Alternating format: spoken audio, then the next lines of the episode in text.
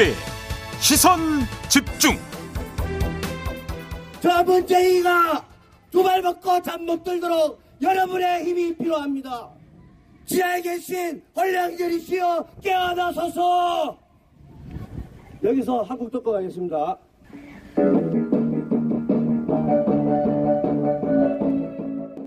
손을 흔들어 이 개. 정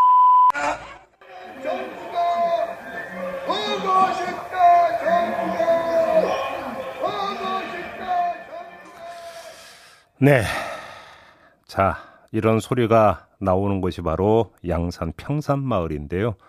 문재인 전 대통령 사저 앞에서 매일 들을 수 있는 소리라고 합니다. 근데 저희가 좀 전해드렸습니다만 편집을 많이 했습니다. 편집 없이는 도저히 전해드릴 수 없는 그런 내용도 다수 있기 때문인데요. 온갖 욕설, 비방 이런 게 난무하고 있다고 하는데 이걸 매일 들어야 되는 주민들의 심경이 어떨까요? 그래서 한 분 어, 연결하도록 하겠습니다. 일전에 한번 연결을 했던 분인데요. 도에 가시죠. 평산마을 주민 박진혁 씨 전화로 만나보겠습니다. 나와 계시죠? 네, 안녕하십니까. 예. 1년 만에 뵙습니다. 네, 안녕하세요. 지금 이 시간은 어때요?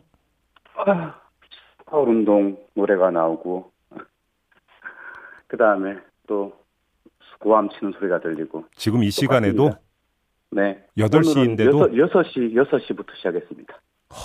아, 보통 지금 그럼 이 사람 이 사람들 하루 일과가 어떻게 되는 거예요? 보통 몇 시부터 시작을 합니까? 어, 이 사람들이 아니라 한 명인데, 예.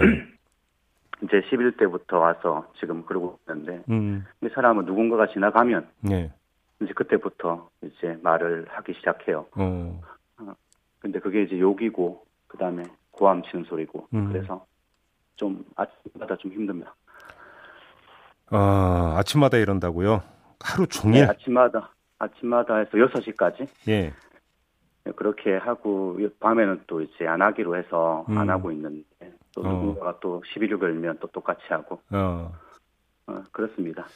근데 보통 우리가 집회 또는 시위라고 한다면 뭔가 그 사회를 향해서 뭔가 요구하는 바, 주장하는 바가 있는 법이잖아요. 네, 그렇죠. 근데 지금 그러면 이 사람은 뭘 요구하고 뭘 주장을 하고 있는 겁니까? 그게 없어요.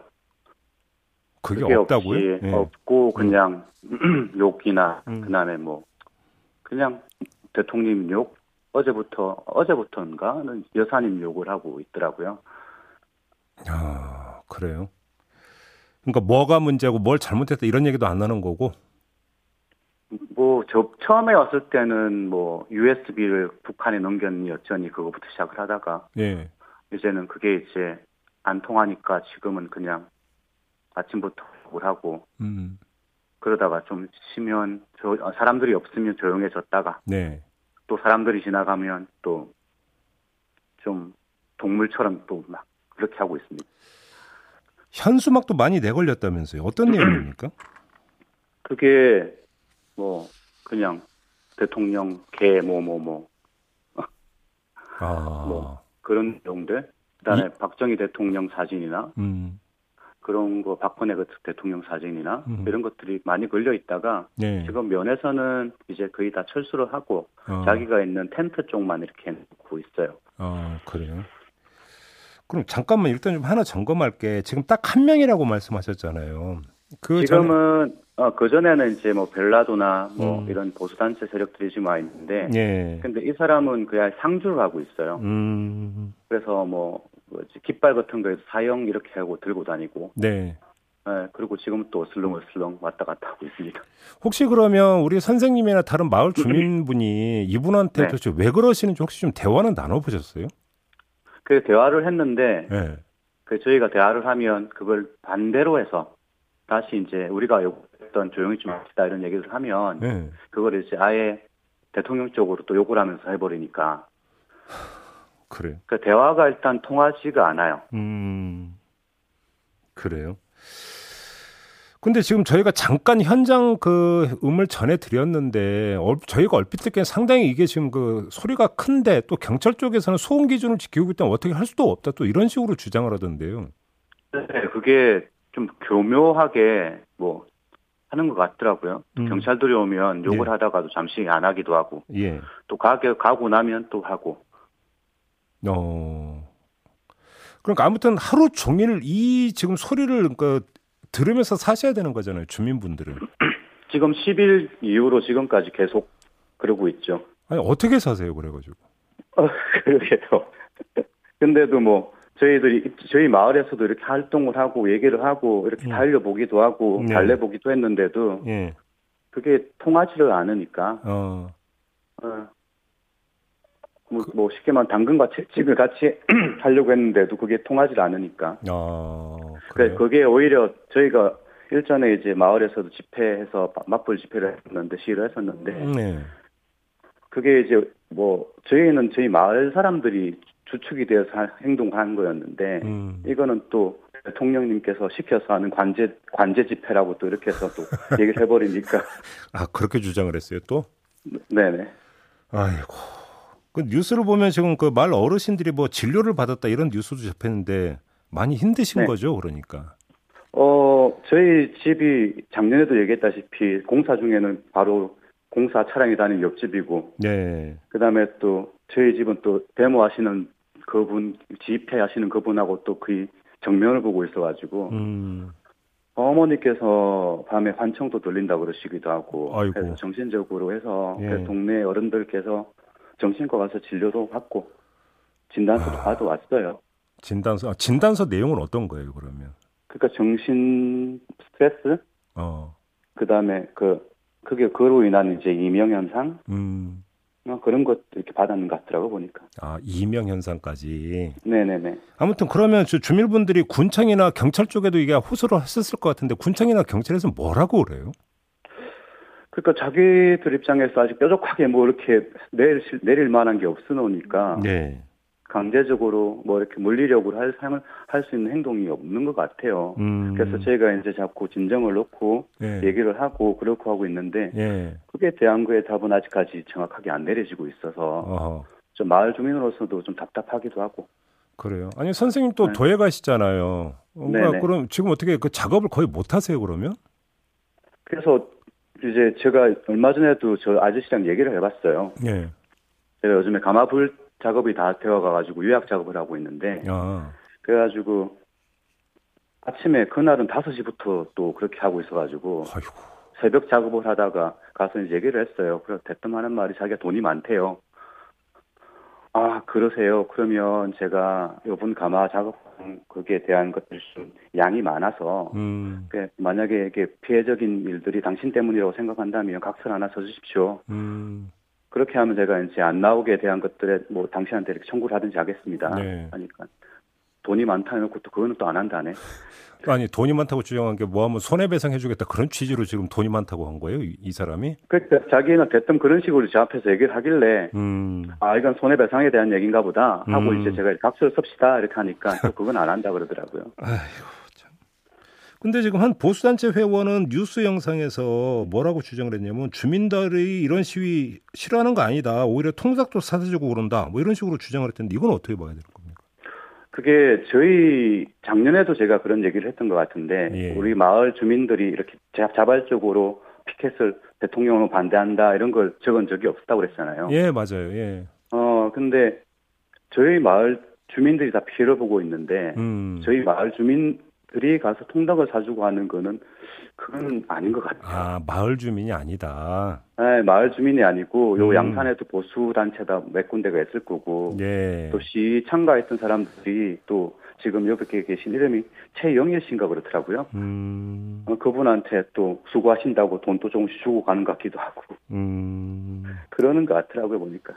그렇다. 자, 근데 이런 경우는 그럼 어떻게 보세요? 예를 들어서 지금 뭐 그 지금 뭐 그러니까 선생님이 계속 그러니까 말씀하셨던 이런 사람 말고 네네. 그래서 그 뭐 코로나 백신 피해자 가족 협의회도 이제 여기 와서 이제 그 뭐 여러 가지 이야기를 한 바가 있지 않습니까? 네네네. 자, 그럼 이런 집회나 시위는 어떻게 봐야 될까요? 어 그게 코로나 백신 피해자라면 저도 그게 들어갈 수도 있어요. 음. 왜냐하면 제가 작, 작, 작년에 제가 모더나를 맞고 2차를 맞고 백혈구 수치가 한 1800까지 떨어져버렸거든요. 어유, 그런 일이 있었어요. 예. 아, 그래가지고 음, 음. 뭐지 그, 그 뭐지 건강검진상 음. 혈액암 판 소심 혈액암 의심 판정된다고 다시 재검을 받았었는데 아이고, 예.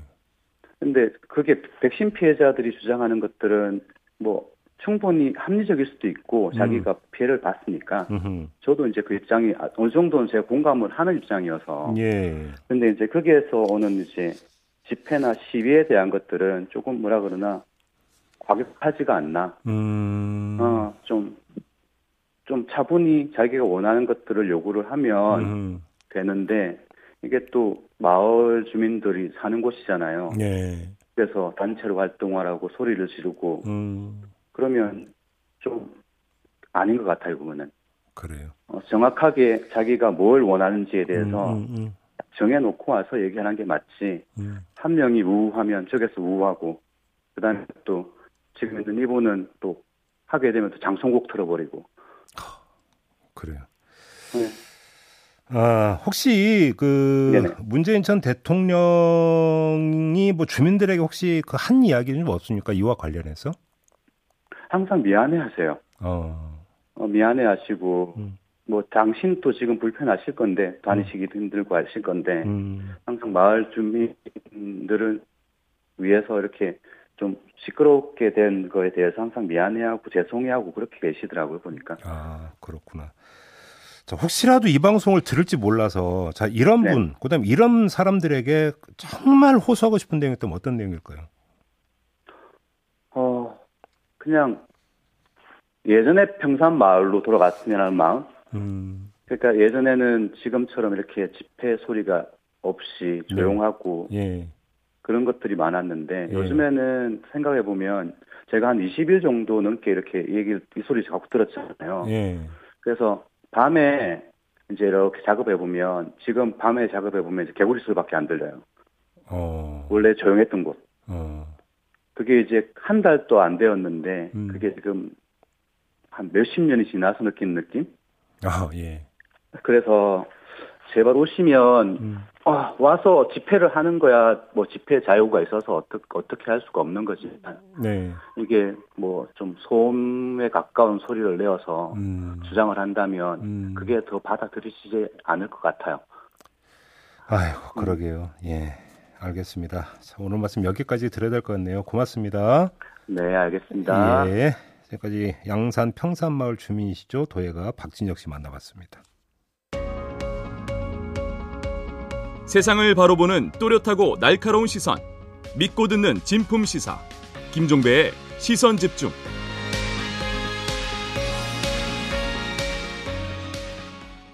네, 여야가 엊그제 어, 국회에서 추경 통과를 시켰고요. 정부가 어제부터 손실보전금 지급을 시작을 했는데 소상공인들 그리고 자영업자들 어떻게 받아들이는지 궁금해서 김종민 전 자영업자 비대위 대변인 연결해서 잠시 이야기 나눠보겠습니다. 나와 계시죠? 네, 안녕하세요. 네, 안녕하세요. 어제 오후 3시부터 뭐 손실 보전금 지급이 시작이 됐다고 하던데 자영업자분들 분위기 좀 어때요?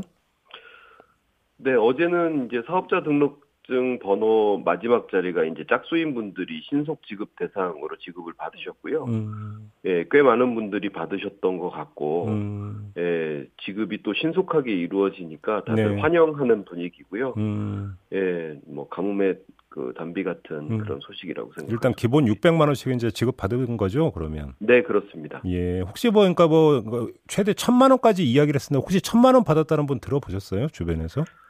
아, 천만 원까지 지급하는 거는 이제 확인 지급 대상자분들이 대부분이라서 아, 그건 좀 그럼 신속 예, 예. 지급은 아니겠네. 네 네. 그래서 아마 6월 13일 이후에 음. 나오시게 될 것 같고요. 네. 예, 경우에 따라서는 그 상하, 상향 지원 업종인 분들이 음. 600만 원 이상을 받았다라는 소식은 듣고 있습니다. 아, 그래요. 혹시 근데 그 안내 문자 못 받은 분들이 있다는 얘기는 들으셨어요, 혹시?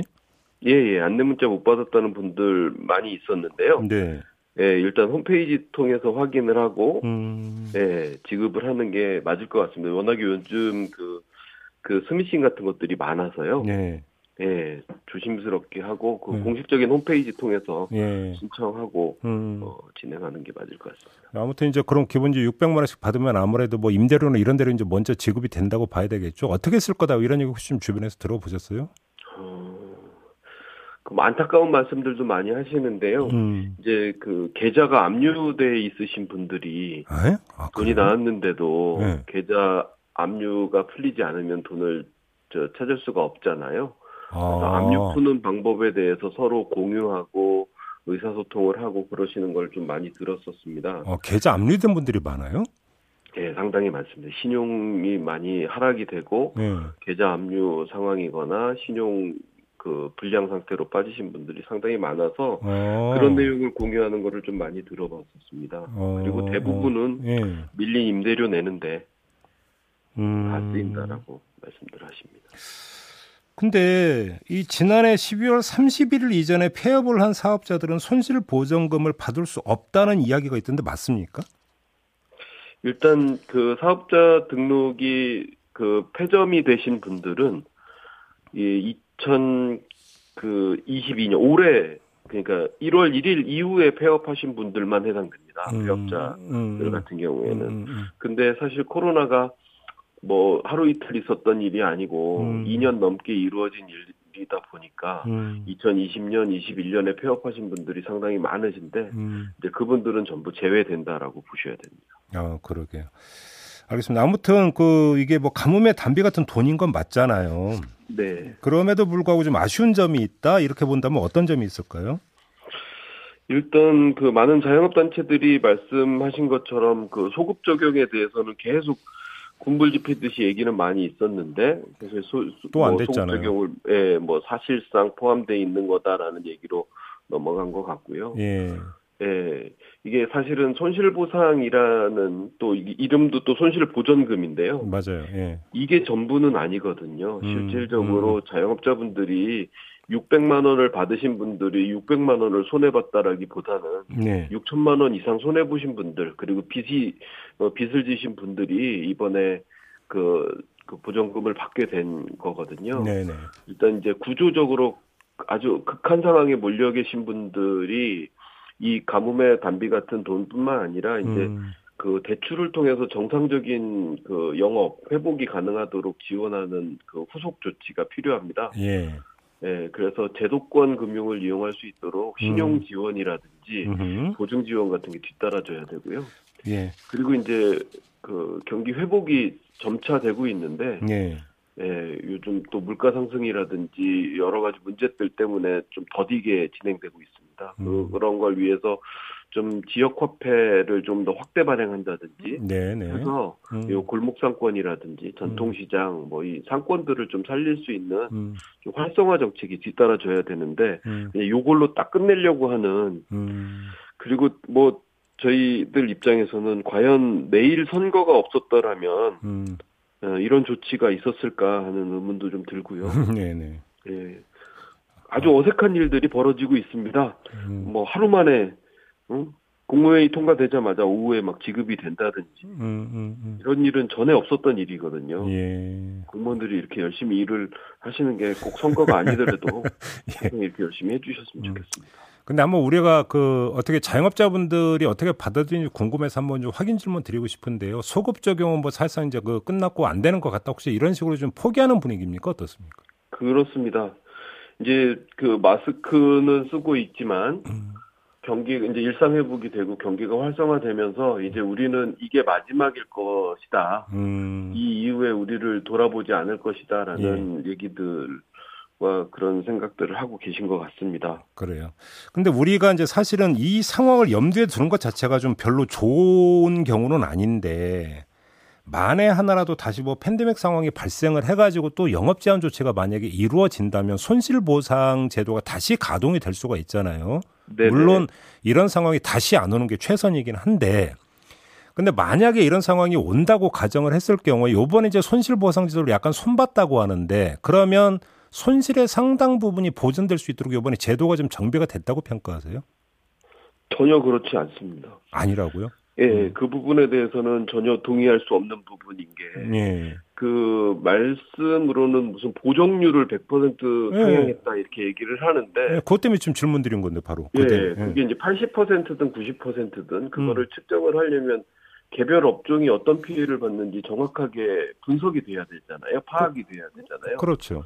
근데 우리나라 그 저기 국세 시스템이나 이런 걸 봤을 땐 충분히 파악이 가능하거든요. 어. 그런데 이게 처음 있었던 이런 팬데믹이다 보니까 그런 음. 부분을 눈치고 넘어간 경우가 많았습니다. 예, 예, 예. 이런 업종의 경우, 음. 이 정도 피해를 본 경우 이렇게 끊어서 가는 경우가 있고 다 상한액을 걸어놨잖아요. 네.